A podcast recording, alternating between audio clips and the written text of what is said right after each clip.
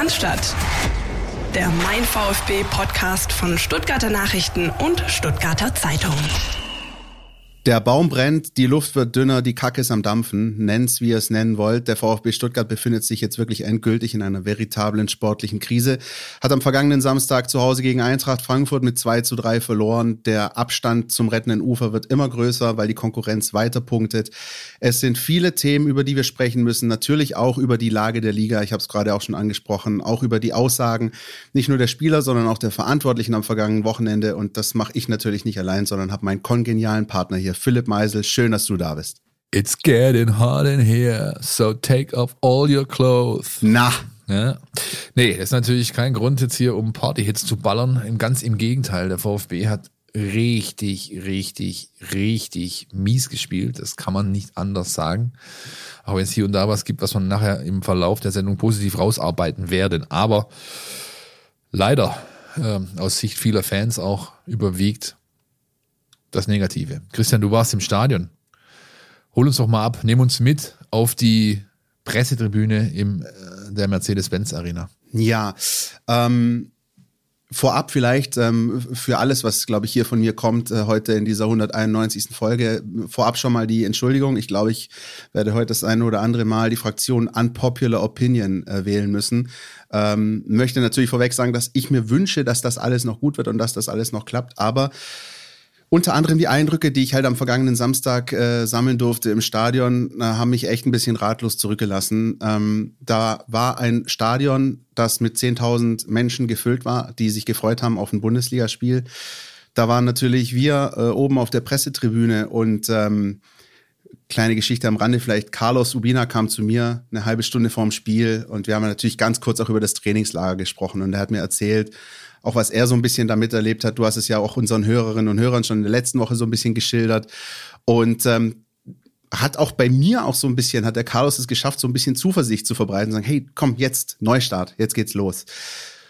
Und was sich dann in den ersten zehn Minuten dieses Spiels zugetragen hat, ähm, war desolat, anders kann ich es nicht sagen. Also ähm, ich habe das auch in unserem Video für die App äh, auch schon am, am Sonntag angesprochen ähm, du hast die Gelegenheit, nochmal neu anzufangen. Äh, du hast, es ist eine zweiwöchige Pause. Ähm, du hast ein Heimspiel vor Publikum gegen einen Gegner, der zuletzt auch alles andere als souverän war, sondern eher sehr wackelig. Und dann lieferst du da eine Anfangsphase ab, in der du den Gegner einlädst. Ein Gegner, der zugegeben sehr überraschend auch gepresst hat und viel Druck gemacht hat und den VfB hinten eingeschnürt hat, aber was da hinten raus an Fehlern passiert ist, und zwar auch von Spielern, die in dieser Saison schon noch mit zu den Besten gehörten, Konstantinos Mavropanos beispielsweise zu nennen, ähm, das war schon verrückt. Der VfB hat, und da werden wir später auch noch ähm, mit Steffen Görsdorf zu sprechen kommen, in den ersten sieben Minuten vier Eckbälle zugelassen. Jeder dieser Eckbälle war gefährlich. Bei jedem dieser Eckbälle kam ein Frankfurter zum Abschluss. Und dann fiel aus dieser vierten Ecke das 0-1 in der siebten Minute. Und ich habe selten erlebt, dass sich ein Tor so angekündigt hat wie in dem Moment. Und das eben mit vor dem Hintergrund all dieser Gemengelage, vor dem Hintergrund dieser zwei Wochen, dieses Aufbruchs, der verkörpert wurde, auch von den Verantwortlichen, war das schon verrückt. Ich weiß, Abstiegskampf ist Kopfsache. Ich weiß, da geht es auch darum, dass man mental auf der Höhe ist. Aber auch das erwarte ich dann eben von Spielern, aber auch vom Trainerteam und auch von den Verantwortlichen, dass sie dann die Mannschaft eben auch auf dieser mentalen Ebene vorbereiten. Und auf dieser mentalen Ebene war der VfB am Samstag um 15.30 Uhr ganz woanders, aber nicht da, wo er sein sollte. Und das hat mich ähm, fast am allermeisten, ähm, ja, wirklich, wirklich ratlos zurückgelassen am Samstag. Du klingst fast schon so ein bisschen wie der Trainer. Lass uns mal hören, was der sagt nach dem Spiel. Wir haben mit beiden Jungs äh, gesprochen, weil die hat äh, viele Spiele, ich glaube 25 Spiele als, als rechter Außenverteidiger gemacht. Er hat sich wohler gefühlt, äh, hat auch einen Vorwärtsgang, so einen Antrieb nach vorne äh, kreieren zu wollen. Und aus diesem Grund äh, gab es der, der Wechsel. Da hört man schon beim Einspieler von Pellegrino Materazzo, wie niedergeschlagen er ist. So ein bisschen äh, Christian Pavlic Voice oder Vibes vielleicht. Aber der Umstand, den er anspricht, äh, das war so die Erklärung dieses Switches in der Abwehr. Der VfB hat, wie von uns angekündigt, situativ Viererkette gespielt. Er hat aber, und das war ein signifikanter Wechsel, Anton auf Rechtsverteidigung gezogen und äh, Mavropanos auf die zentrale Position, wenn man von der Dreierkette Ito links, Mavropanos Mitte, Anton äh, rechts ausgeht. Christian, wie hast du diesen Abwehr, diese Abwehrumstellung äh, gesehen? Für mich hatte es zumindest in der Anfangsphase die Wirkung oder den Eindruck hinterlassen, er hat eigentlich mehr Verwirrung damit gestiftet, als dass er der Mannschaft Sicherheit gegeben hat durch den Move. Ja, nun können wir natürlich nicht in die Köpfe der Spieler schauen. Ich habe ja gerade schon über diese Anfangsphase gesprochen. Und ähm, das eine ist sicher die mentale Komponente, aber es kann natürlich durchaus sein, ähm, dass auch diese Umstellung so ihren Teil dazu beigetragen hat. Ne? Dass jeder sich erstmal neu finden musste, dass auch gerade Spieler wie vielleicht Mavropanos ähm, eine zwar nicht völlig gänzlich neu, aber halt schon eine andere Rolle einnehmen als sonst. Und ähm, das hat halt schon dazu geführt, dass die Mannschaft so in Gänze einfach wie ein unsicheres Konstrukt wirkte. Und zwar ging das auch von äh, hinten sozusagen raus. Ja, also werden wir auch gleich auch noch den Trainer ja dazu hören, ähm, dass auch Florian Müller direkt bei der ersten Ecke äh, kurz daneben gegriffen hat, dass er da auch schon irgendwie in die Hose gehen können. Und du weißt ja, wie das dann so ist in der Mannschaft. So, du, du bist ja auch selber mal auf dem Platz gestanden. Wenn dann so ein bisschen Unsicherheit äh, von der einen Seite, von der anderen, von links, von rechts, von oben, von unten kommt, dann wirst du vielleicht selbst auch nicht ähm, wirklich sicher und stabil, zumal du vielleicht auf einer anderen Position spielst, als du es in den Wochen davor gewohnt warst. Und ich glaube, das war alles so eine so eine Mischpoke äh, aus äh, taktischen Umstellungen, aus ähm, mentaler Schwäche, anders kann ich es nicht sagen, und eben auch aus dieser Tatsache, das hat Thomas Hitzelsberger beispielsweise nach dem Spiel angesprochen, dass offenbar auch dieser Tabellenplatz was mit der Mannschaft macht, ja, dass du als Tabellen 17. in diese Partie gehst. Spoiler, das wird in den nächsten Wochen erstmal nicht anders sein. Ähm, aber all das hat eben dazu geführt, dass da so ein ganz, ganz mieser VfB-Cocktail bei rausgekommen ist in der Anfangsphase. Ja, und leider halt darfst du dir genau solche Sachen nicht, nicht mehr leisten eigentlich. Ja, deswegen fand ich es, äh, muss ich ganz ehrlich sagen, schon kritikwürdig, das so zu machen. Ich denke, ich verstehe des Trainers Gedankengänge. Er hat ja einen Teil gerade erst selbst erklärt, auch dass Mavropanos mit seinem Speed gerade diesen Frankfurter schnellen äh, Keilstürmer Borre gut aufnehmen kann. Das hat schon alles irgendwo zumindest auf dem Papier Sinn gemacht. Die Umsetzung Richtig. war dann halt sehr, sehr, sehr mangelhaft. Zumindest genau. in der Anfangsphase. Und, und, und zumal, ne, wir dürfen natürlich auch nicht, wir sind ja jetzt auch nicht so, dass wir sagen, Fähnchen im Wind mäßig. Wir haben in der vergangenen Woche, Herr Philipp, auch drüber gesprochen, taktische Umstellung, diese Möglichkeit einer Viererkette, könnte die möglicherweise mehr ähm, Gewinn bringen als Verlust. Ja, hätte sie können, äh, wenn du aber hier wirklich eine stabile eine stabile Formation gehabt hättest, wo einfach jedes Rädchen weiß, was das andere macht. Und das war beim VfB nicht der Fall. Ja, es ist halt auch, äh, ja, wie gesagt, ich, ich, ich bin da vielleicht alte Schule, aber ich sag dir, ich sag mir halt immer, und so haben wir das auch äh, immer gespielt früher, ja, Kreisliga, ich weiß, ist nur Kreisliga oder Bezirksliga gewesen oder sonst was, aber also wenn du halt dahin, also wenn du was erreichen willst, musst du, brauchst du hinten Stabilität und deswegen möglichst wenige, wenige Wechsel. Ich fand das nicht gut, was Matarazzo da gemacht hat. Und ähm, ja, es hat dann halt auch entsprechende Auswirkungen gehabt. So, ein Teil hat funktioniert, ja, äh, Waldemar Anton ein gutes Spiel gemacht für mich, war der der ersten Halbzeit der beste Stuttgarter, macht dann auch, finde ich, äh, verdient das Ausgleichstor, aber insgesamt, ich hätte es einfach nicht gemacht, ich würde nicht daran rumdoktern. Und dann kam ja noch dazu, dass du nicht nur die zwei hattest, die sich so ein bisschen neu finden mussten, sondern es kam halt wieder mal dazu, dass du mit Florian Müller einen Torhüter drinstehen hast, der viele Dinge gut kann, aber Strafraumbeherrschung kann er nicht. Ja. Und wenn ich dann mir dann halt auch noch so viele Ecken einfange, wie es der VfB getan hat, in der Anfangsphase, dann ist es fast schon folgerichtig, dass dann es mindestens einmal kleppert. Und ich habe nicht umsonst dieses GIF benutzt auf Twitter, vielleicht der eine oder andere hat den Tweet gesehen. Macaulay Culkin in seiner äh, Rolle als Kevin allein zu Hause, wie er äh, schreiend ähm, ja, Angst hat, sich umdreht und wegrennt mit äh, der Umschreibung dazu, Florian Müller bei einfach jedem Ball, der scharf in den Fünfer kommt. Was sagst du da dazu, Christian? Ja, und ähm, der Punkt ist ja, was ja so ein bisschen skurril ist an der Geschichte, also gerade an dieser ersten Ecke, an der er vorbeifliegt, hat ja irgendwie dafür gesorgt, dass er dann bei den darauffolgenden Ecken so auf der Linie kleben blieb. Und das wiederum hat dazu geführt, dass das 0-1 auch gefallen ist, ja. Also da will ich nicht Flo Müller die alleinige Schuld. Äh, das habe ich nicht gesagt. Ganz im Vollkommen Gegenteil, genau. Da waren auch noch andere dabei, die das zwingend hätten verteidigen müssen. Aber für mich sah eben Florian Müller auch bei diesem 0-1 am Ende nicht gut aus, weil er tatsächlich ein bisschen wie so eine wie so eine Statue äh, stehen blieb und äh, einfach nur hinterher schauen konnte, wie der Ball reinkullert. Ich meine, ich verstehe natürlich äh, zum einen auch die Situation, ja, für, äh, aus VfB-Sicht jetzt. Du hast mit Gregor Kobel halt einen Mann verloren, der, der ja, ein Ausnahme, Nationalspieler ist, ja, ein, ein zukünftiger erster Torhüter eines Landes, die, das regelmäßig an Europameisterschaften teilnimmt, ja. Und den kannst du natürlich als VfB Stuttgart nicht ersetzen, weil du die Kohle gar nicht hast. Und äh, Florian Müller war ein, war ein easy Pick irgendwo, ja, kennt die Lage, kennt die Liga, äh, spricht die Sprache, braucht keine Eingewöhnungszeit äh, und so weiter und so fort. Und er hat Qualitäten. Er hat äh, die ja auch im Spiel gezeigt. Das eine Ding, was er beispielsweise dann mit der, mit der Reaktion noch äh, ähm, ja, abwehrt, auf der Linie bockstark. Ähm, er, ich finde ihn auch fußballerisch gut. Er hat dieses Mitspielelement, hat er voll drin. Alles, alles, alles prima. Aber das äh, ist als Torhüter in der Bundesliga, was Strafraumbeherrschung angeht, halt zu wenig. Und dann kommt noch dazu, dass eben genau das, nämlich diese mangelnde Strafraumbeherrschung, einzahlt auf vielleicht das größte Negativthema, das der VfB Stuttgart überhaupt hat.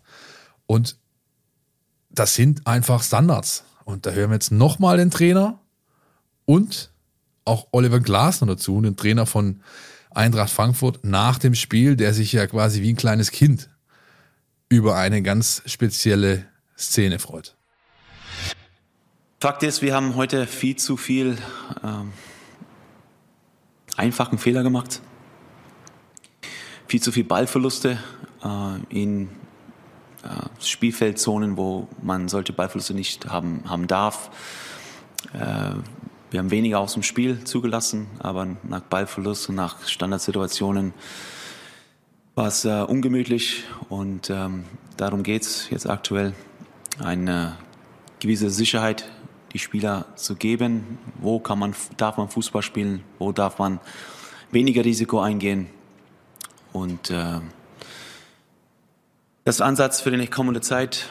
Bin äh, sehr unzufrieden und glücklich mit äh, das Spiel und auch mit die Ergebnis. Aber wir machen weiter.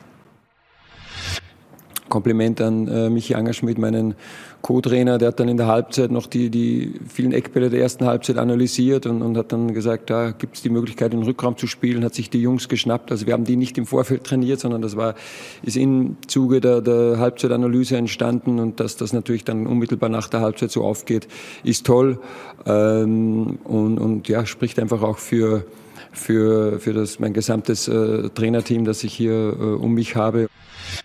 Ich bin ganz froh, ehrlich gesagt, Christian, dass ich äh, Familienbesuch hatte und die zweite Halbzeit nicht mehr gesehen habe, sondern nur noch so ein bisschen auf dem Ohr hatte durch äh, die SWR-Audiothek und äh, nicht diese Szene gesehen hätte. Ich glaube, ich hätte irgendwas in den Fernseher geschrien oder geworfen, weil wahrscheinlich jeder im Stadion, außer den Elf mit dem Brustring-Trikot auf dem Platz, gesehen hat, was da im Rückraum los ist nach dieser Ecke der Eintracht, oder? Ja, aggressiv werden und Dinge mit den Fernseher machen ist gerade auch bei vielen NFL-Fans on Vogue. Übrigens NFL ein Thema, was wir nachher auch noch äh, in dieser Folge haben werden, äh, als kleiner Vorgriff. Aber ja, ähm, diese Geschichte mit dem 1 zu 2 in der 47. Minute, Philipp, und das ist etwas, da saßen wir oben auf der Tribüne und haben uns diese Pressekonferenzen angehört. Und wie es ja so Usus ist, kommt ja immer erst der Gästetrainer zu Wort. Und da ist ja dann der Part mit Oliver Glasner gewesen.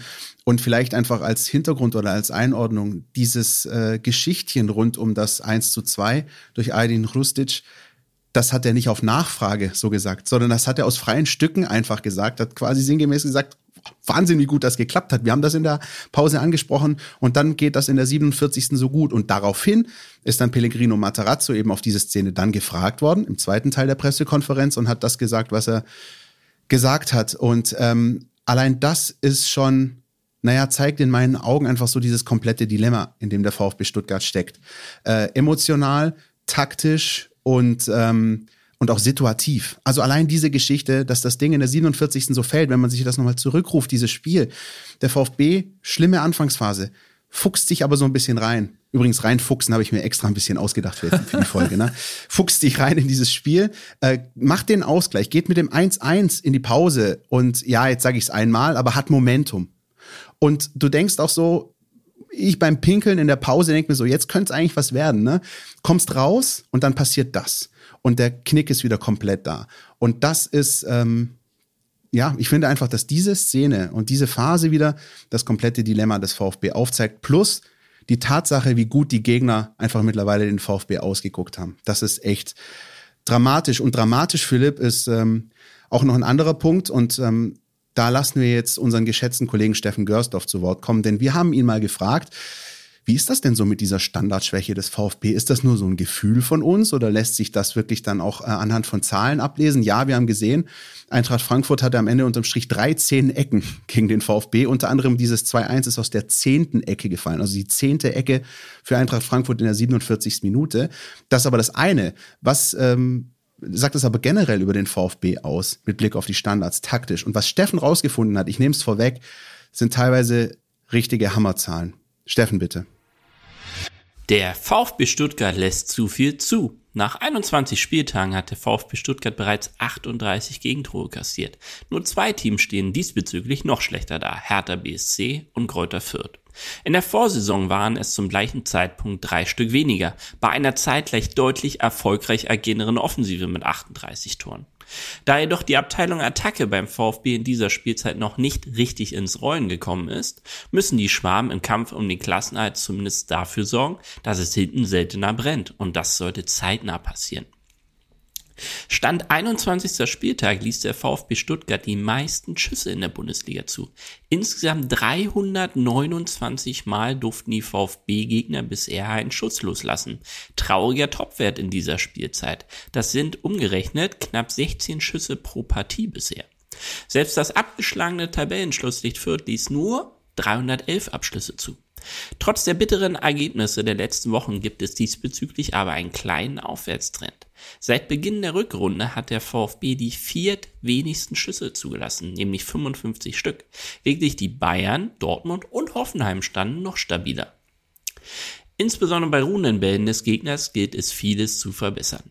Das beginnt bereits dabei, solche Spielsituationen zu unterbinden. Bisher hatte der VfB Stuttgart 823 Standardsituationen des Gegners zu verteidigen. Den negativen Topwert stellt Bochum mit 976 zugelassenen Standardsituationen. Am wenigsten hatten die Bayern zu verteilen mit 643 Stück. In den Wert fließen alle Ecken, Elfmeter, Freistöße und auch Einwürfe der Gegner ein.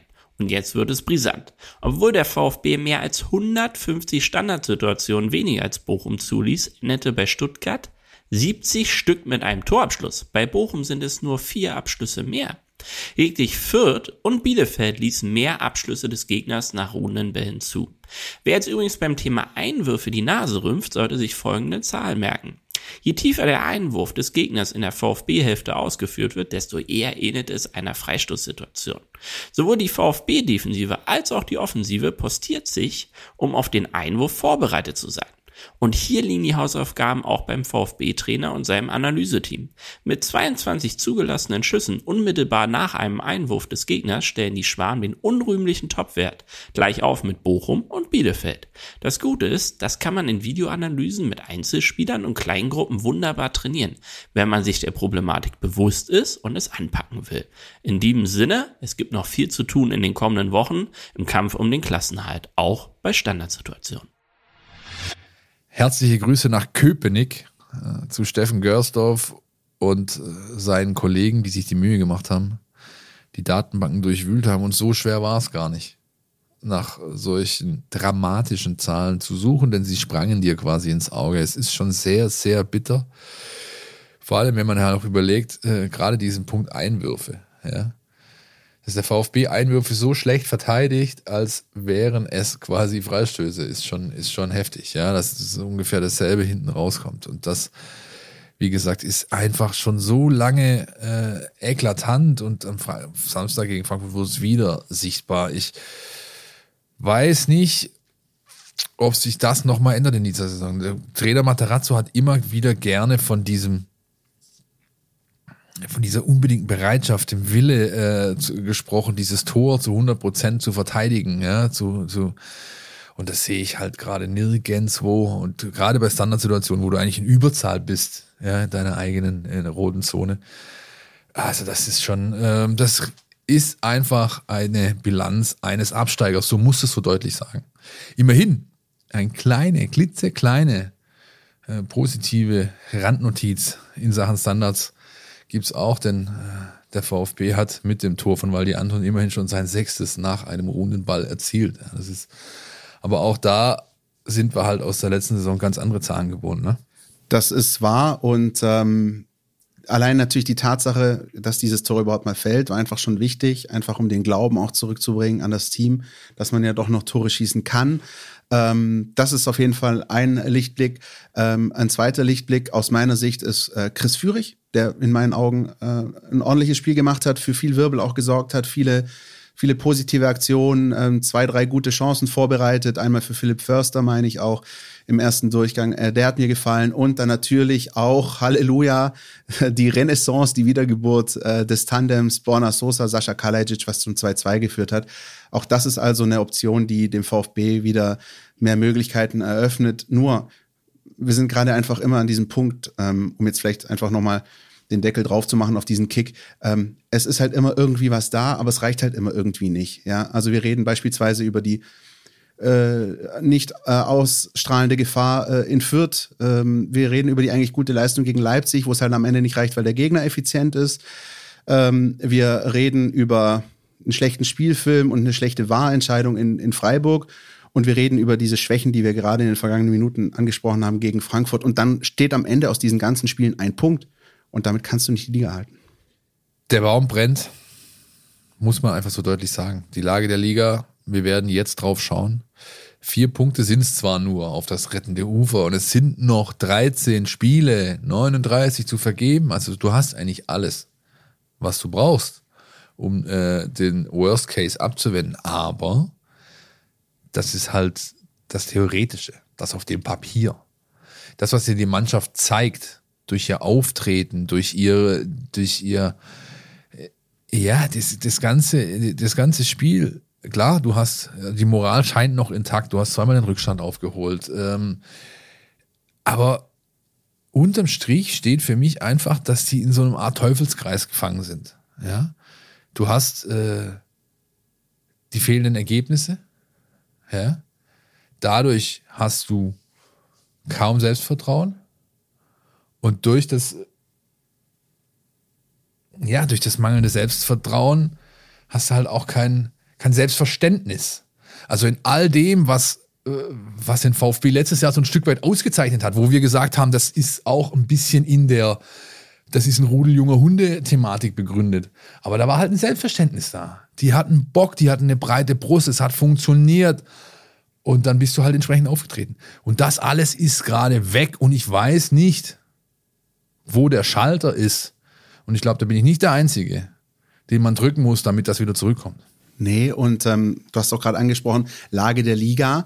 Und ähm, das mache ich jetzt einfach mal kurz. Ja, man sagt ja immer so schön, wir schauen nur auf uns, wir sollen nicht auf die anderen schauen. Hey, aber eingedenk von vier Punkten Rückstand auf Platz 16 musst du einfach schauen, was die anderen machen. Und die anderen machen folgendes. Hertha und Bielefeld teilen sich die Punkte. Ähm, Bo nee, wer was Bielefeld und Gladbach teilen sich die Punkte, Hertha und Bochum teilen sich die Punkte. Der FC Augsburg, ja, über den wir immer mal wieder so ein bisschen, oh, Markus Weinziel, haha. Ja, was macht der FC Augsburg? Hat ein paar Dreckspiele, schlägt aber mal die Bayern, holt drei Bonuspunkte, schlägt jetzt am Wochenende ersten FC Union Berlin, holt drei Bonuspunkte. Immer mal wieder dann da auch so ein Pünktchen. Ähm, der FC Augsburg hat auch in Fürth 0-0 gespielt, wie der VfB. Aber sie holen halt dann anderswo die Punkte und das passiert dem VfB nicht. Ähm, die Hertha hat in der Saison schon Borussia Dortmund geschlagen. Ähm, Arminia Bielefeld hat äh, vor der äh, Länderspielpause jetzt bei Eintracht Frankfurt gewonnen. Genau dieses Eintracht Frankfurt, gegen das der VfB Stuttgart verloren hat. Also, während du selbst keine Punkte holst, laufen dir die anderen gerade massiv weg. Und auch das trägt halt nicht dazu bei, dass du selbst dann irgendwie ähm, diese, dieses Selbstverständnis hast, die Punkte zu holen. Und da kann mir auch jeder sagen, was er will. Wir schauen nur auf uns, hü hot. Ähm, die Tabelle lesen, das tun die anderen auch. Bei massiv gehe ich nicht mit. Das tun sie nicht. Sie laufen dir nicht massiv weg, aber äh, sie punkten halt regelmäßig, während du halt überhaupt nicht punktest. Ja, das letzte Sieg vom VfB Stuttgart datiert vom 11. Dezember. Ähm, ansonsten seither nur auf die Fresse bekommen. Ähm, die meisten Spiele sogar ohne eigenes Tor. Ja, das ist einfach, das sind, das ist der Stoff, aus dem Absteiger gemacht sind. Du musst es halt so deutlich sagen. Immerhin ich bin ja, ich hab's ja sag's ja oft, gerne auch. Ich bin ja ein positiver Mensch, ein optimistischer Mensch. Ich versuche immer so irgendwo noch Dinge zu finden, die dir halt so einen Strohhalm bieten oder ein bisschen mehr als einen Strohhalm. Und einer Fakt davon, den ich jetzt gerne mit dir besprechen wollen würde, das ist so dieses Knirschen in der Truppe, dass man merkt, dass man auch sieht so ein bisschen auf dem Platz. Wenn ich beispielsweise Sascha Kalajdzics äh, On-Field-Interview nehme, nach dem Spiel, das quasi ein dreiminütiger Rant äh, ist, äh, was hier gerade alles scheiße läuft und er nimmt auch ein, zwei Spieler, ähm, unter anderem Flo Müller und ähm, den von Matarazzo Mr. X genannten Mann äh, ja, aufs, äh, ins Visier, der diesen eingangs besprochenen Rückraum nicht verteidigt hat, weswegen Rustic dieses Tor machen kann, ist für mich trotzdem ein positives Zeichen. Wie siehst du es? Also ich finde es halt immer gut, wenn in der Mannschaft Leben ist und das ist ja auch Leben. Also auch wenn die sich, ja, ähm, das müssen wegen mir keine elf Freunde sein. Kann ich kurz machen, geht mir genauso wie dir. Ich ähm, finde, das ist eher sogar noch vielleicht einer der positivsten Aspekte. Also abseits dieser sportlichen Dinge, die wir vorher jetzt rund um das Frankfurt-Spiel besprochen haben, ähm, dass die Mannschaft sich ja nicht aufgibt und dass es die Mannschaft vielleicht am allermeisten, sorry, fuchst, was da, was da gerade passiert. Ähm, aber äh, ja, da, ja, absolut äh, unterschreibe ich zu 100 Prozent. Es gab auch ein, zwei Szenen auf dem Platz, unter anderem auch eine, äh, der Borna Sosa beteiligt war. Und deswegen wollen wir jetzt nochmal hören, was der Trainer dazu zu sagen hat. Also ich finde, dass äh, man darf unzufrieden sein, wenn man äh, wenn es äh, nicht läuft. Ne? Wenn man auch unzufrieden ist, vielleicht auch mit seiner eigenen Leistung, äh, darf man äh, Emotionen zeigen, solange man nicht aufhört, Fußball zu spielen. Und äh, auch wenn die eine oder andere äh, sagen, äh, Ausbruch gab, trotzdem hat Borna, Borna weitergemacht, hat ein super Tor vorbereitet. Sascha war, war bemüht, hat sicherlich nicht alles geklappt, hat sicherlich auch nicht sein, sein bestes Spiel gemacht. Und, äh, aber er arbeitet, er bleibt dran und deswegen wird, er, wird er seine, seine Schritte auch gehen. Das war der Trainer, der das ähnlich sieht, offenbar wie ich auch. Also es ist gut, wenn es auf dem Platz ab und zu auch mal funkt und das muss auch Reibung, Reibung erzeugt immer irgendwas, ja. Und deswegen kann ich das nur gut heißen. Mir wäre es schlimmer und ich würde diese Endlosschleife, in der der VfB gefangen scheint, als endgültiger ansehen, wäre genau das nicht da.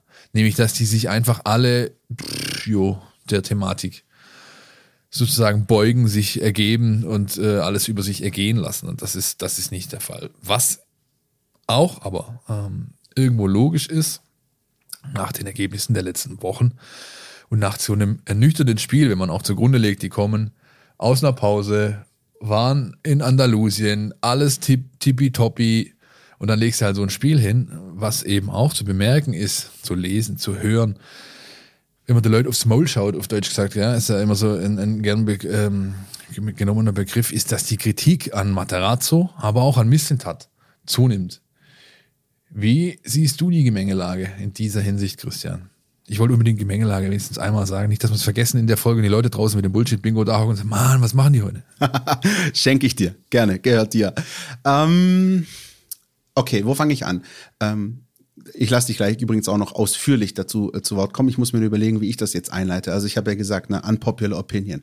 Also, ähm, vorweg, vorweg vielleicht, ähm, wenn man auch so ein bisschen sich umhört und umschaut, was dann so in sozialen Medien geschrieben wird, was in den Kommentarspalten passiert, dann könnte man ja theoretisch meinen, des Volkes Wille ist Rino raus und äh, der Trainer hat fertig und bloß schnell einen neuen holen. Und wenn man nur diese Blase, diese, ja, wie sich dann dann rausgestellt hat, womöglich dann doch schreiende Minderheit rausschaut, ähm, dann könnte man meinen, die Stimmungslage ist klar. Nun haben aber wir ähm, jetzt keine komplett repräsentative, aber wir haben eine Umfrage gemacht unter VfB-Fans zu Beginn der Woche und haben gefragt, wie sieht's denn aus eurer Sicht aus? Trainer, Chance geben, weitermachen oder eher nicht so? Und da haben über 8000, weit über 8000 mitgemacht, also das ist schon eine stabile Zahl. Und da war das ungefähr zwei Drittel, ein Drittel und jetzt Obacht zugunsten von Pellegrino Matarazzo. Und das ist übrigens, vielleicht an diejenigen, die gemeint haben, das ist ja geschmacklos, was ihr da macht. Das ist mitnichten geschmacklos, sondern das äh, nennt sich das Einholen von Volkes Stimme. Und das haben wir gemacht zu Wochenbeginn und zwei Drittel derer, die da teilgenommen haben, ähm, sind dafür mit Pellegrino Matarazzo weiterzumachen. Das ist schon mal vorweg. Das möchte ich vorweg schicken. Also die äh, Stimmungslage bei den Fans ist mitnichten so, wie sie vielleicht in manchen Kommentarspalten scheint. Was ich jetzt meine, ist, ähm, dass äh, gerade mit Blick auf können wir jetzt natürlich auch kurz streifen, das, was äh, Sven Wissent hat dann eben am Tag nach dem Spiel geäußert hat. Also dieses bedingungslose, was auch passiert, komme was wolle und wir gehen in die zweite Liga, auch wenn es sein muss das gehe ich so in dem Fall nicht komplett mit. Ja, ich finde auch ähm, äh, jetzt da zu reagieren, fände ich ähm, den falschen Weg. Würde auch vieles von dem konterkarieren, was der VfB äh, zuletzt gemacht hat. Auf der anderen Seite sehenden Auges diesen Weg jetzt auch die nächsten drei, vier, fünf Spieltage mitzugehen. Das halte ich beim VfB Stuttgart für schwer vermittelbar. Und das hat dann noch nichts mit irgendwelchen Umfeldern zu tun, die es gibt oder nicht gibt, sondern das hat dann auch einfach was mit sportlicher Verantwortung zu tun. Ähm, wir werden nachher noch aufs Programm zu sprechen kommen. Als nächstes kommt Leverkusen, äh, gibt es in meinen Augen nicht viel zu holen. Dann kommt aber der VfL Bochum. Und das ist dann ein Spiel, das du spätestens gewinnen musst. Und ähm, bevor wir jetzt gleich, oder Philipp, du jetzt, dann bin ich gleich fertig, äh, äh dein, dein Part zu, zu Sven Missentat und den Aussagen von Sven Missentat geben möchtest, möchte ich ganz kurz ein Argument entkräften, das Sven Mislintat bringt. Also im Großen und Ganzen gehe ich da mit und du brauchst natürlich einen starken Mann, der das alles noch verteidigt und der, der da auch das Gesicht dessen ist und, und, und Positivität vermittelt. Aber Sven Mislintat hat in diesen Ausführungen einen ganz wesentlichen Punkt in meinen Augen gemacht, bei dem ich voll mitgehe mit ihm. Er sagt nämlich, du kannst erst in so einem Zeitraum von drei Jahren erkennen, was du machst, ob du eine Entwicklung hast, positiv oder negativ. Und das steht in meinen Augen zum Widerspruch dessen, einen Abstieg einfach so in Kauf zu nehmen, billigend in Kauf zu nehmen. Warum? Weil du mit dem Abstiegsjahr jetzt angenommen, das geht schief, hast du das erste Jahr verloren. Mit dem hoffentlich direkten Wiederaufstieg hast du eigentlich das zweite Jahr verloren. Und wenn du dann den Aufstieg geschafft hast, kriegst du vielleicht ein Euphoria hin in der Bundesliga, bleibst drin, aber das ist dann das dritte Jahr. Und was kommt dann? Richtig, das schwierige zweite Jahr als Aufsteiger. Das heißt, in meinen Augen gehe ich den Punkt mit von Sven Mislintat Drei Jahre sind ein guter Zeitraum, um solche Dinge zu bewerten, einzuordnen. Aber ein Abstieg widerspricht diesem Dreijahresplan, der wirft dich komplett zurück. Wie siehst du es? Also ich gehe in einigen Punkten nicht mit, äh, ehrlich gesagt. Ich bin sogar völlig anderer Meinung. Ähm, ich finde nicht, dass sie einfach den Abstieg in Kauf nehmen. Das tun sie nicht.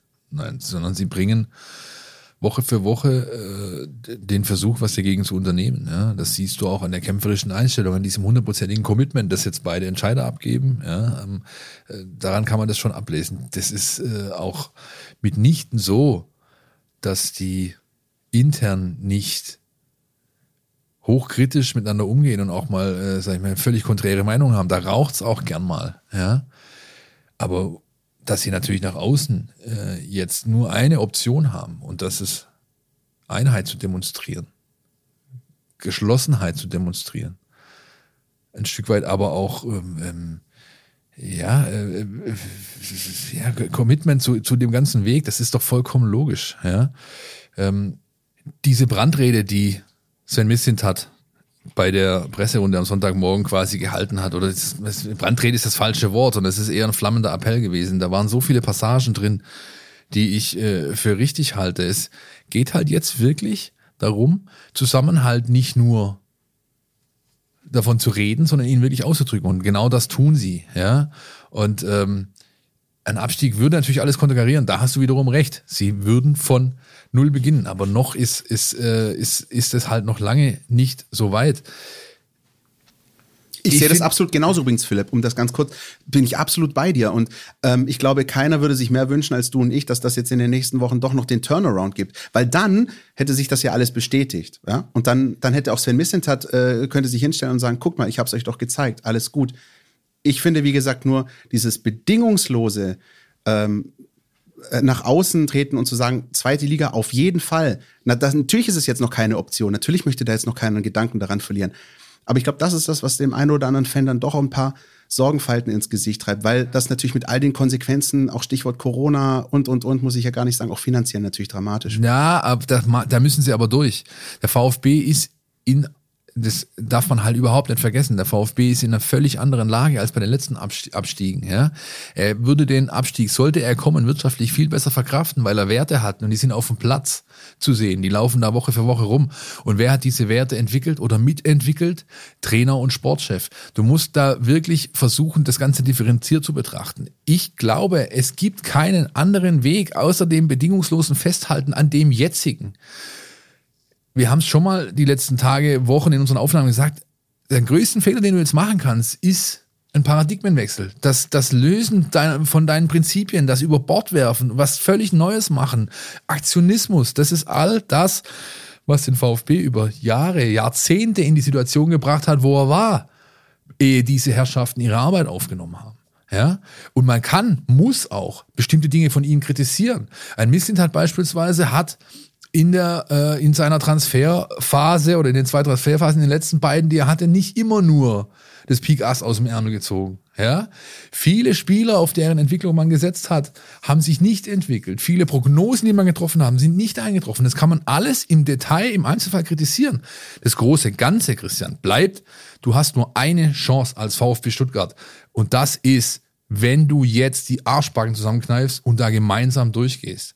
Ich habe immer gerne dieses Poker, ähm, diese Poker-Metapher benutzt in diesem, in diesem Kontext. Ich habe immer gesagt, der Missentat, der zockt, aber er hat ein gutes Blatt. Jetzt geht er all in. Der legt wirklich die Eier auf den Tisch. Sehr gutes auf Deutsch Bild. gesagt. Sehr gutes Bild. Ja. Und wenn du, wenn du, und, und, aber nochmal, es gibt keine andere Option mehr. Ja. Du kannst jetzt nicht, du bist nicht der, also du bist nicht so eine Truppe wie, wie Hertha beispielsweise. Hertha hat genau das ja versucht. Sie haben früher reagiert. Die Hertha hat versucht, wir kaufen uns eine Wahnsinnstruppe ein, geben ein Höllengeld aus, das uns nicht gehört und werden wahrscheinlich über Jahrzehnte hinaus daran zu leiden haben, spielen nur Grütze zusammen, wollen offensiven Traumfußball spielen, die Typen können sich immer selber die Schuhe binden. Dann holst du den Callcode. Für was steht der?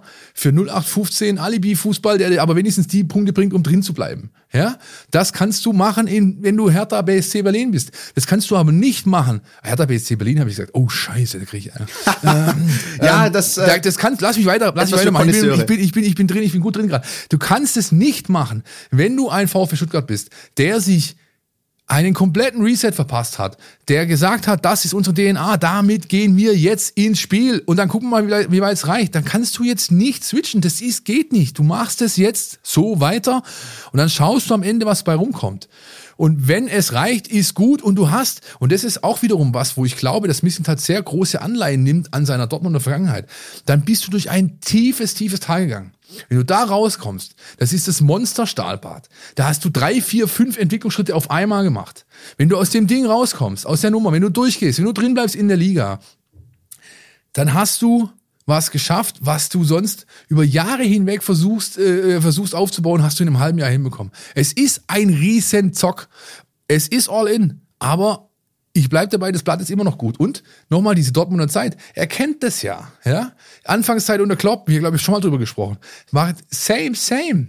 Dortmund war am Kollaps, dem Kollaps nahe. Da wäre gar nichts mehr gegangen. Lichter aus, Stecker raus, Feierabend.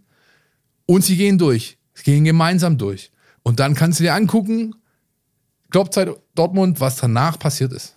Also, wenn ich zu Beginn dieser Folge klang wie Pellegrino Matarazzo am Samstag, dann klangst du jetzt aber wie Sven Misseltat am Sonntag. Ja? Äh, sehr, sehr gut. Und ich glaube ja, äh, man merkt vielleicht auch da draußen, ähm, dass das ja durchaus etwas ist, dass das äh, ja für, für Reibereien sorgt. Das ist ja aber auch gut so und dass man auch darüber diskutiert. Und ich gehe bei eigentlich allem mit, was du gesagt hast.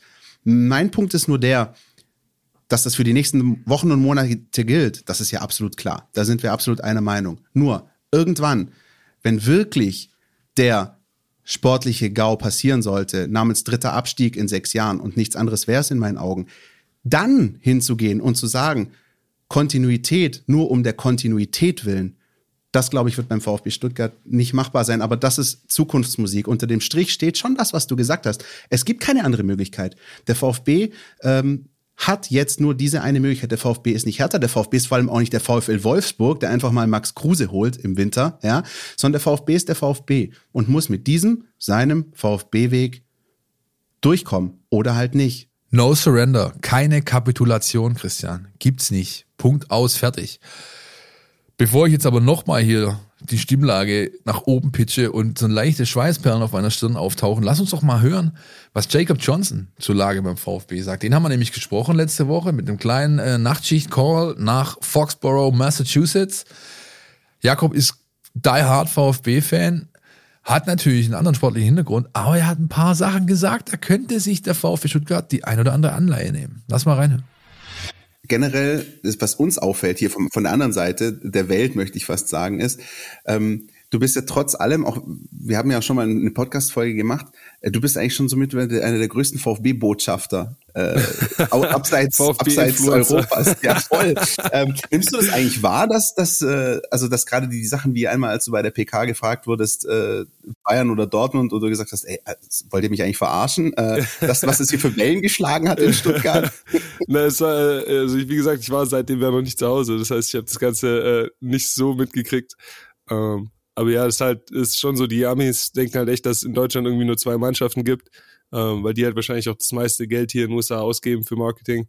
Äh, aber ja, ich, ich stehe da schon auch für den, für die Traditionsvereine, ähm, die das, äh, die das Ganze immer noch machen.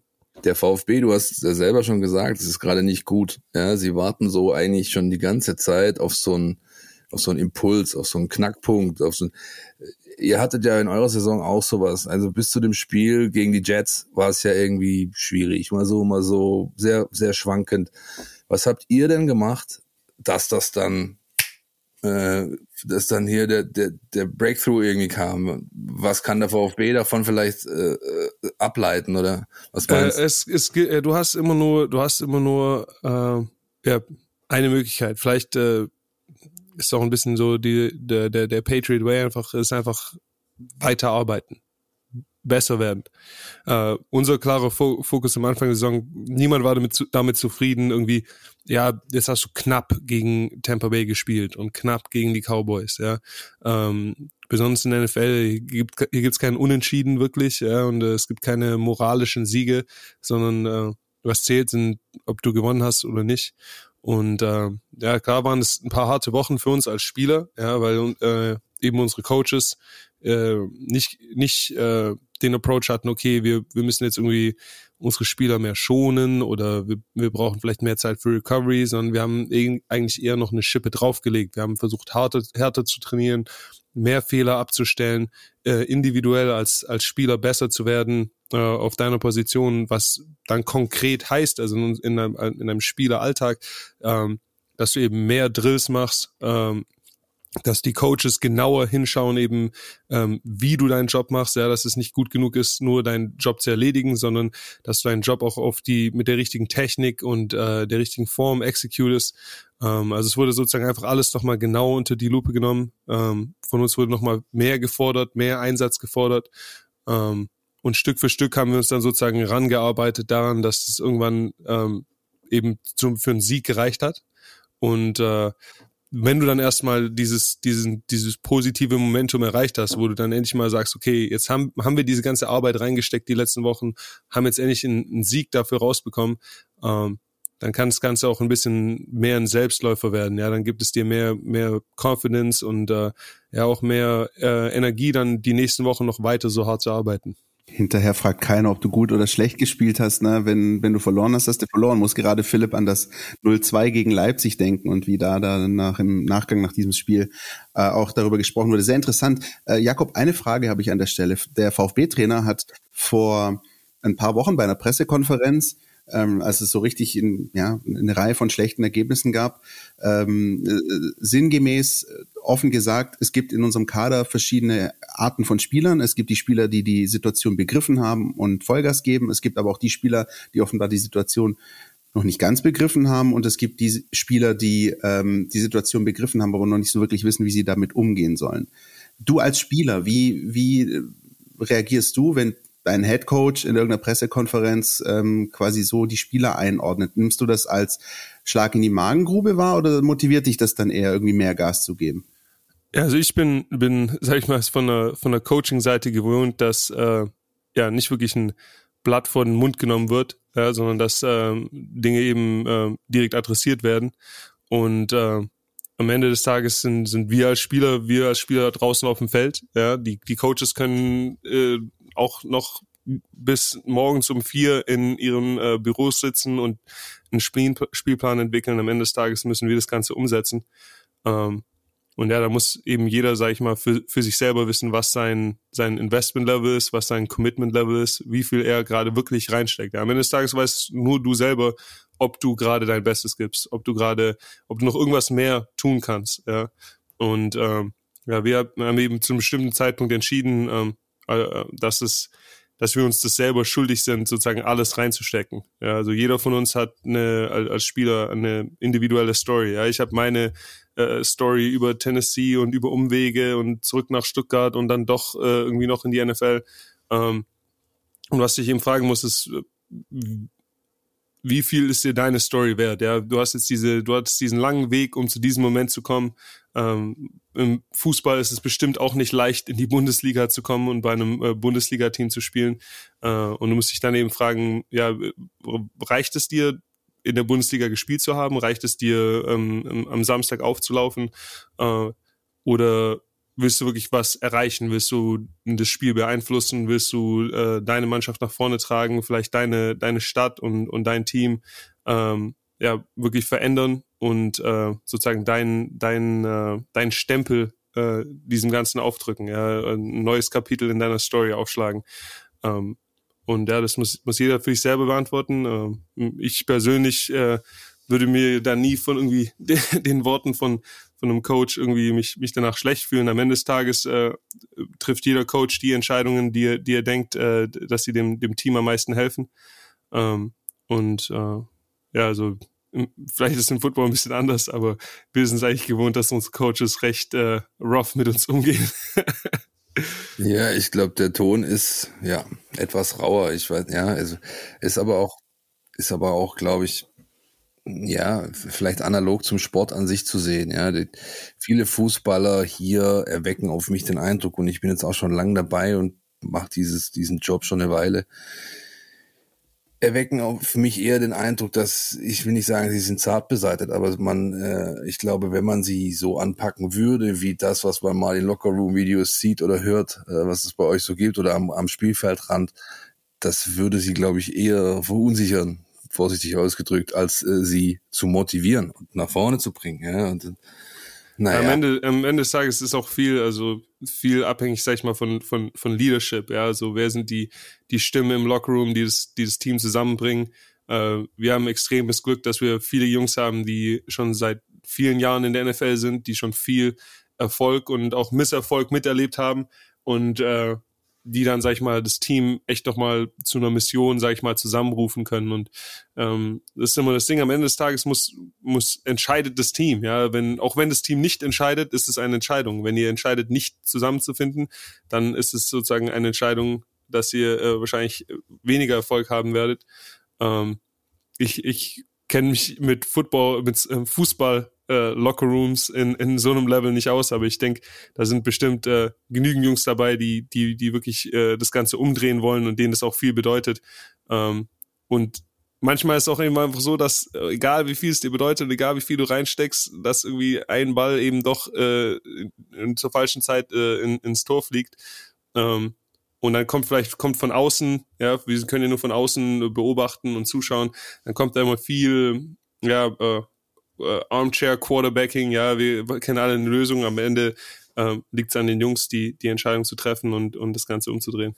Vielleicht abschließend, ähm, was, äh, was wünschst du dir für den Club, für den VfB in diesen 14 Spiele haben sie noch. Sie können eigentlich noch alles, äh, alles, alles erreichen. Äh, alles ja. erreichen eigentlich, ja. ja, ja. also ich denke, im, im, im Fußball ist es ja ein, äh, sag ich mal, bisschen differenzierter, äh, wie man Erfolg definiert. Ja? Also im, im Football gibt's am Ende des Jahres immer nur ein Team, das glücklich ist. Ja? Und jeder andere äh, geht nach Hause mit einem gebrochenen Herz. Ähm, ich denke, für, für, für, den, für den Club und für das Team wäre das natürlich super, wenn wir jetzt erstmal natürlich aus den ganz unteren Rängen äh, äh, nach äh, äh, aussteigen, also aus den aus den unteren Rängen aufsteigen und äh, in uns in der Mitte der Liga irgendwo etablieren. Denke ich, da ist der äh, VfB. Einer der besten ganz Begriffe, das gesicherte Mittelfeld. Das gesicherte Mittelfeld, ja. ich denke, das gesicherte Mittelfeld wäre Hammer und äh, ich denke, da könnten wir sag ich noch als, als Fans äh, zufrieden sein. Aber wie gesagt, vor äh, was ein, ein, zwei Jahren noch äh, eine Liga drunter waren. Ja, und äh, ich denke, viel mit Erfolg hat zu tun mit Kontinuität und äh, wenn du da es schaffst, eben einfach mal ein bisschen Ruhe reinzubringen in, in Coaching-Situationen, in Manager-Situationen und äh, auf, sag ich mal, den Erfolg oder den, den Mittelerfolg äh, von einem Jahr aufzubauen, dann bist du im nächsten Jahr meistens schon einen Schritt weiter. Wenn du so ein äh, wirklich ein erfolgreiches Franchise, äh, ähm, erfolgreiches Team haben möchtest, da spielen so viele Faktoren eine Rolle, dass du einfach äh, über mehrere Jahre am Stück meistens gute Arbeit leisten musst, damit du dieses eine Jahr hast, wo alle sagen, hey, dieses Team kam aus dem Nirgendwo. Also g- Vergleich mit den Bengals, ja klar, jeder sagt, oh, die Bengals kamen aus dem Nirgendwo. Ja, die Bengals haben gut gedraftet vor drei Jahren, äh, haben seitdem kontinuierlich gearbeitet. Klar äh, kommt der Erfolg nicht sofort, aber sie haben durch diese äh, zum Beispiel Verletzung von Joe, Joe Burrow auch äh, durchgearbeitet und sind jetzt eben an dem Punkt, wo das Ganze zusammenkam. Und äh, ich denke, es wäre Hammer, wenn es für den VfB genauso klappt. So, das also ein Auszug aus unserem Gespräch mit Jakob Johnson. Ähm, und man merkt, auch ihm geht das Ganze doch so ein bisschen nah, aber tatsächlich die Punkte, die er jetzt am Ende gebracht hat, ja, Arbeitstitel, was der VfB von den Cincinnati Bengals lernen kann, das ist doch vielleicht gar nicht so schlecht. Und auch das ähm, ist eine Sache, die für den VfB sicher in der Zukunft einfach auch noch relevant sein wird. Ähm, relevant, Philipp, ist für uns jetzt erstmal ein kleines Päuschen. Kannst du das hören?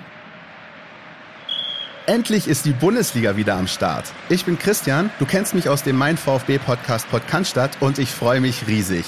Tauche ein in die Welt deines Lieblingsvereins, den VfB Stuttgart. Mit dem Mein VfB Plus Abo bleibst du die ganze Bundesliga-Saison auf Ballhöhe. Erhalte Zugriff auf das Matchcenter, Live-Ticker, multimediale Inhalte und vieles mehr. Jetzt die Mein VfB App herunterladen und das Abo vier Wochen kostenlos testen.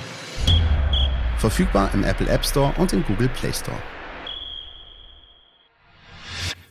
So, ich habe äh, mir ein kleines Schlückchen von meinem Arche gegönnt. Philipp Meisel hat sich die Schweißperlen von der Stirn gewischt und es geht weiter mit einem Jingle, meine Damen und Herren. NLZ News. Neues von den Nachwuchsmannschaften.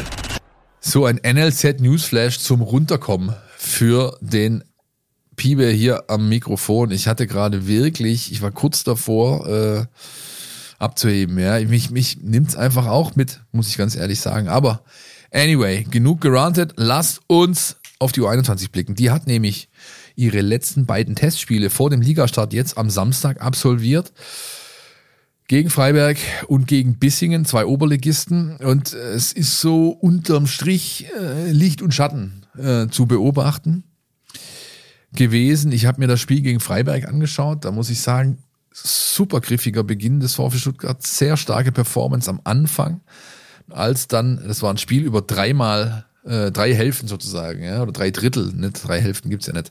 Ähm, ähm, also einmal 30, zweimal äh, ah, 25 Minuten wurde gespielt und hinten raus hat's dann ein bisschen ähm, Schleifen nachgelassen ähm, und dann hat Freiberg natürlich vorne drin den alten VfB-Sturm.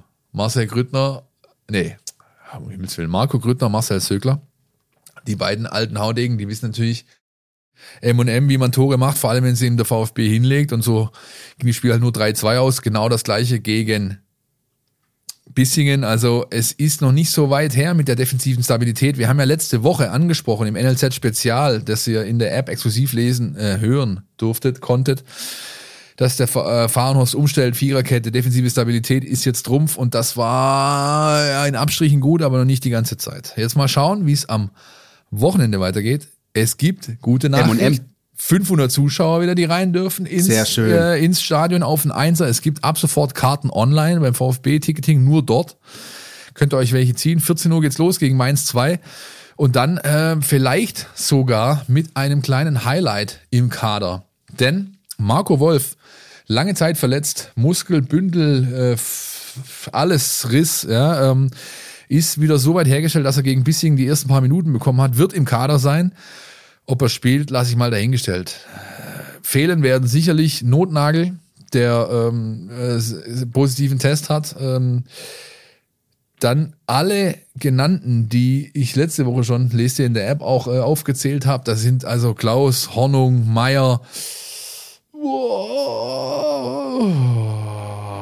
Kudala fehlt. Ähm, also es sind fünf, sechs Spieler, die eben dem VfB ausfallen. Ich kriege sie gerade nicht alle zusammen. Philipp May ist übrigens weiterhin im NLZ Newsflash und nicht auf der Massagebank. Ja, was soll ich sagen? Also es ist wirklich so viel, dass ich ich krieg's gerade nicht alle aus dem Kopf zusammen. Es sind äh, fünf, sechs Jungs. Äh, Wolf, wie gesagt, zurück und, äh, das kann ich auch schon verraten, Marvin Schuster aus der U19 wird bei Frank Fahrenhorst im Kader stehen am Samstag, wird vor alles, äh, voraussichtlich auch von Beginn an spielen und dabei auf Lee Eckloff treffen, der von den Profis äh, sozusagen jetzt erstmal, äh, nicht will ich sagen abkommandiert ist, aber der halt schon jetzt nochmal die Gelegenheit bekommen soll, über drei, vier, fünf Spiele möglichst 90 Minuten in die Beine zu bekommen, damit er dann auch bei den Profis eine größere Rolle spielen kann. Und dann, Philipp, leite ich über mit Wonne zur U19. Denn da ist etwas passiert, was wir eigentlich in diesem kleinen schnuckeligen Podcast so gar nicht kennen. Es ist nämlich was passiert, was wir fast schon beschrien hatten. Äh, normalerweise passiert oft genau das Gegenteil von dem, was wir in der Woche davor so erzählen. Aber in dem Fall äh, Castanaras Doppelpack äh, am Pfalzner Weiher, 2-0 Auswärtssieg im Spitzenspiel und ähm, du hast den Kerl tatsächlich in der vergangenen Woche wirklich schon rausgehoben. Ja, ich meine, es ist natürlich so, äh, ich, wollte jetzt gerade irgendeinen Witz mit Kastagnetten machen. Kennst du die Dinger noch? Von, vom ja, aus Andalusien. Andalusien. Auch, ne? Ja, vom Flamenco. Nein, ähm, Thomas ist ein Ausnahmespieler. Punkt. Ja, der ist diese, der ist derjenige, der diese Mannschaft trägt. Er ist derjenige, der die Tore macht. Er ist derjenige, der sich auch dann von so einem Druck eines Spitzenspiels überhaupt nicht beeindrucken lässt und einfach abliefert. Doppelpack seht ihr im Video natürlich auch in der App und er wird am Wochenende wieder im Kader stehen und das dann vielleicht sogar zum ersten Mal zusammen mit Lukas Sonnwald. Der Neuzugang vom SSV Ulm, der bekommt just heute, an diesem Donnerstag, wenn ihr den Podcast hört, seine ersten Trainingsminuten mit den neuen Kollegen in die Beine, hat bisher individuell trainiert. Am Mittwoch haben sie ihm den Unterarmgips abgefräst. Jetzt hat er eine Carbonschiene dran. Und dieser Büffel wird ich gehe fest davon aus, zumindest im Kader sein, aber von Beginn an spielt. Sonntag, 13 Uhr, auf dem Einser gegen Fürth, Karten ebenso im VfB Online-Shop ab sofort zu erwerben. Wer nicht mit im Kader stehen wird, dann, aller Voraussicht nach, ist Laurin Ulrich, der Star sozusagen. Der starke äh, Mittelfeldspieler der U17 hat gegen Nürnberg mitgewirkt, sein erstes äh, Spiel in der U19 absolviert, zumindest Minuten hat er in die Beine bekommen, natürlich kein ganzes Spiel. Der wird jetzt mit seinen Kollegen Simon Azevedo, Di Benedetto und Luca Raimund, der nachnominiert ist, an die Algarve fliegen mit der DFB U17 zum Algarve Cup und das auch noch mit einer absoluten Bundesliga-Legende als Trainer, Christian. Was wissen wir da? Halb Mensch, halb Tier, HW4. Mehr sage ich nicht. Heiko Westermann ist aufgerückt, äh, nachdem sich Co-Trainer Hiesel und Cheftrainer Meister äh, infiziert haben, nicht mitfliegen können. HB4 ist jetzt der neue Cheftrainer und der DFB war in seinem Tweet so aufgeregt, dass er äh, geschrieben hat, dass er auch gleichzeitig ersetzt wird. Ja? Großartig. Also äh, äh, Heiko Westermann rückt als U17-Cheftrainer auf und wird ersetzt von äh, dem Nachwuchskoordinator Schönweiz und einem dritten Namen, den ich vergessen habe. Also sie brauchen sogar zwei, um einen HB4 zu ersetzen. Ja, großartig. Aber gut, so ist es. Der Algarve Cup findet statt ab der übernächsten Woche, glaube ich. Donnerstag, ja, könnte schon nächste Woche sein. Habe es nicht mehr genau im Kopf. Und das wiederum birgt auch so ein Stück weit ein, ein, ein Problem, ein Spannungsfeld für Markus Fiedler, den U17-Trainer. Wir haben äh, ja letzte Woche im Spezial schon drüber gesprochen. Äh, ich habe mit ihm die Tage länger telefoniert und jetzt, wenn es dann nächste Woche losgeht, nämlich am 20. Ah, ja. 20. spielt äh, spielt äh, spielt äh, spielt man in Unterhaching das erste äh, Spiel des neuen Jahres, also Pflichtspiel. Äh, werde ich auch noch mal äh, die Gelegenheit haben, mit ihm zu sprechen und das Ganze vielleicht auch so ein bisschen aufschreiben.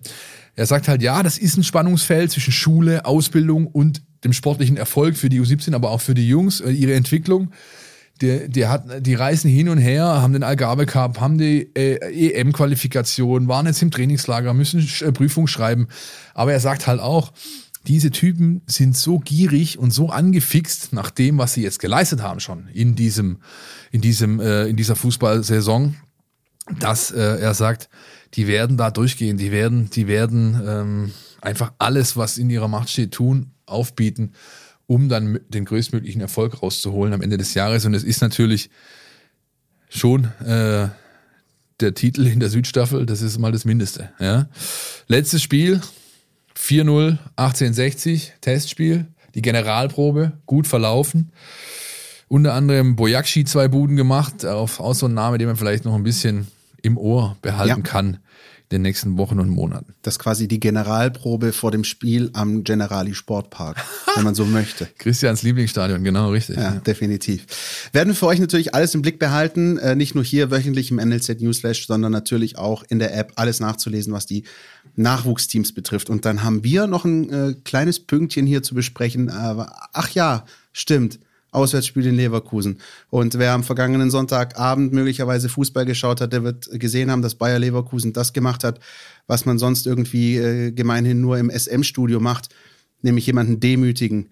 Und zwar Borussia Dortmund. 5-2 haben sie da gewonnen. Und ähm, ich weiß nicht, wie es dir ging, Philipp, aber ich habe, glaube ich, drei, vier, fünf, sechs Nachrichten bekommen nach dem Motto, oh Gott, die schießen uns völlig ab nächste Woche. Ja oder nein? Hier ist ja der typische Beißreflex oder die typische Reaktion, der dann einsetzt. Ist ja logisch, die dann einsetzt. Mein Gott, heute habe ich es nur mit Artikel und Präpositionen, hey, die sind völlig überbewertet, aber ich, naja. Ähm, es, ich sehe es, ich kann ja jetzt gar nicht anders als außer zu sagen, ich sehe es nicht so. Ja, ich habe ähm, das Spiel nicht gesehen. Ich habe es nur, äh, also was heißt nicht gesehen? Ich habe natürlich diese vier Minuten Condensed Version Highlight Clip da gesehen. Ja, aber das ist ja das Spiel nicht gesehen eigentlich. Ja, insofern tue ich mich ein bisschen schwer damit. Was ich dennoch so rauslesen konnte, es war eine sehr, sehr gute Leistung ähm, der Leverkusener. Es war aber auch eine sehr, sehr schlechte Leistung der Dortmunder. Und was du halt bei Leverkusen immer sagen musst, ja, die können solche Spiele, ja, die haben das drin, ja, sie haben sogar ohne Torwart Radetzky gespielt, der äh, Rona also positiv getestet war, sich jetzt freitesten konnte und gegen den VfB wieder dabei ist. Aber es ist halt Leverkusen. Ja. Und wenn Bayer Leverkusen und der VfB Stuttgart in den letzten Jahren eins gemeinsam haben, dann ist es Inkonstanz. Bei, Das beim, ist wahr. VfB, beim VfB sind die Wellentäler äh, etwas breiter. Ja, beim, bei Leverkusen kann es sein, dass es äh, kurze, aber dafür heftige Ausschläge gibt, und zwar sowohl nach oben als auch nach unten. Ja. Also auch wie im SM-Studio. Entschuldigung, Lack und Leder. Ja? Sollen wir so die Folge nennen, Christian? Lack und Leder? ist gekauft.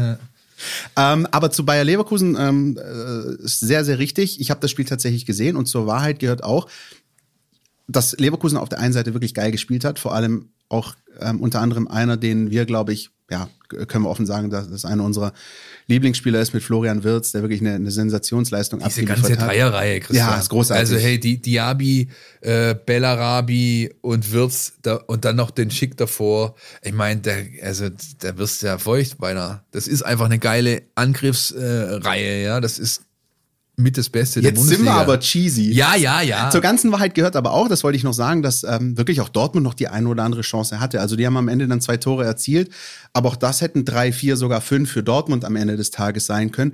Also defensiv stabil war das jetzt nicht, was Bayer Leverkusen gezeigt hat. Und vielleicht, vielleicht ist das ja äh, eine Chance für den VfB. So sieht's aus. Wo der VfB definitiv nicht mithalten kann, ist bei dem Thema, äh, bei dem Thema Laufstärke, Sprints, Sprintgeschwindigkeiten. Leverkusen ist da in allen Bereichen mit ihren Leuten in den Top-Bereichen vertreten. Selbst die Außenverteidiger, Jerry Frimpong, mein Mann von Celtic, äh, kann er, äh, und, und auf der anderen Seite, wie heißt der, Backer, äh, aus der U21 oder aus der, aus, auch von PSG kam der. Beides mit die sprintstärksten Spieler in der Bundesliga, ja, und die schnellsten noch dazu. Äh, Das wird alles andere als einfach. Ich ähm, würde mir auch im Hinblick auf das Spiel gegen Frankfurt erhoffen, Pellegrino Matarazzo switcht wieder zurück, stellt Mavropanos auf die Außen, denn er ist einfach besser in der Lage, so Highspeed-Leute aufzunehmen, als es Anton ist. Auch wenn Anton jetzt schon gezeigt hat, dass nach vorne vor allem äh, überraschend viel ging bei ihm auf über seine Seite. Er mit der Spieler mit den meisten Ballaktionen war.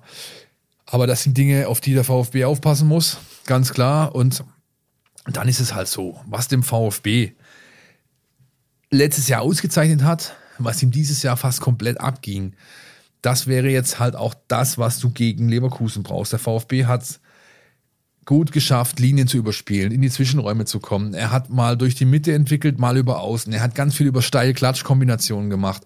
Das ist alles weg. Ja, mittlerweile selbst äh, die Diagos, die waren am Anfang erst taktisches Mittel. Gegen Frankfurt hatte ich den Eindruck, sobald der geringste Hauch von Gegnerdruck kommt, äh, nehmen die die lange Naht und, und, und knüppeln die, die, die Pille Englisch irgendwie nach vorne, aber ohne Plan. Ja, und das musst du schnellstmöglich ablegen. Ich glaube aber vielleicht sogar, dass es ein kleiner Vorteil ist, äh, dass du jetzt auf Leverkusen triffst, weil da ist so ein Spiel, das eher gepflegte, ja, die, die, die, die, die feine Klinge ist da eher zu spielen, weil der Gegner es eben auch macht, als gegen jemand, der vielleicht so pressing aggressiv ist und aber auch so körperlich robust wie Frankfurt. Ja? Vielleicht ist da ein Punkt. Du siehst schon, ich hangel mich die ganze Sendung von Strohhalm zu Strohhalm so irgendwie, ja, aber es ist es es ist äh, ja es bleibt nichts anderes übrig. Wir müssen da alle durchgehen. Das gilt für uns, das gilt für die Mannschaft, das gilt für die Verantwortlichen. No surrender. Ich kann es nur nochmal sagen. Wir kapitulieren hier nicht und deswegen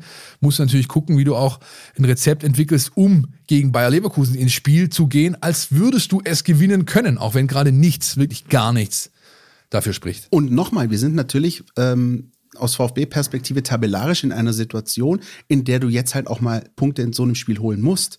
Weil, ich habe es vorher angesprochen, alle anderen das schon mal irgendwie gemacht haben, ja. Augsburg schlägt die Bayern, Hertha schlägt Dortmund, dann muss halt der VfB vielleicht mal Bayer Leverkusen schlagen. Und ähm, ja, das ist das Einzige, wonach man schauen kann. Man kann jetzt auch nicht mehr hingehen und sagen, jo, Leverkusen schauen wir mal noch und dann sind es halt nochmal drei Punkte weniger zu vergeben. Nein. Und ähm, das ist äh, ein eminent wichtiges Spiel, ja, auch wenn ich das irgendwie von Woche zu Woche sage, aber in dieser tabellarischen Situation ist jedes Spiel eminent wichtig. Du kannst dich einfach nicht mehr ausruhen. Du musst in jedem Spiel versuchen, das Maximum rauszuholen. Und ob das möglicherweise noch den einen oder anderen taktischen Kniff mit sich bringen könnte, das weiß unser Jonas Bischofberger. Die Mein VfB Taktiktafel. Hier geht's ins Detail. Mit Bayer Leverkusen wartet sozusagen die Deluxe-Version von Eintracht Frankfurt vom letzten Wochenende auf den VfB Stuttgart. Also die Spielanlage der beiden Teams ist durchaus vergleichbar. Ähm, wie Frankfurt setzt Leverkusen auch auf ein extrem hohes Pressing, zumindest phasenweise. Ähm, sobald sie in Führung liegen, zieht sich Leverkusen auch mal ein bisschen zurück.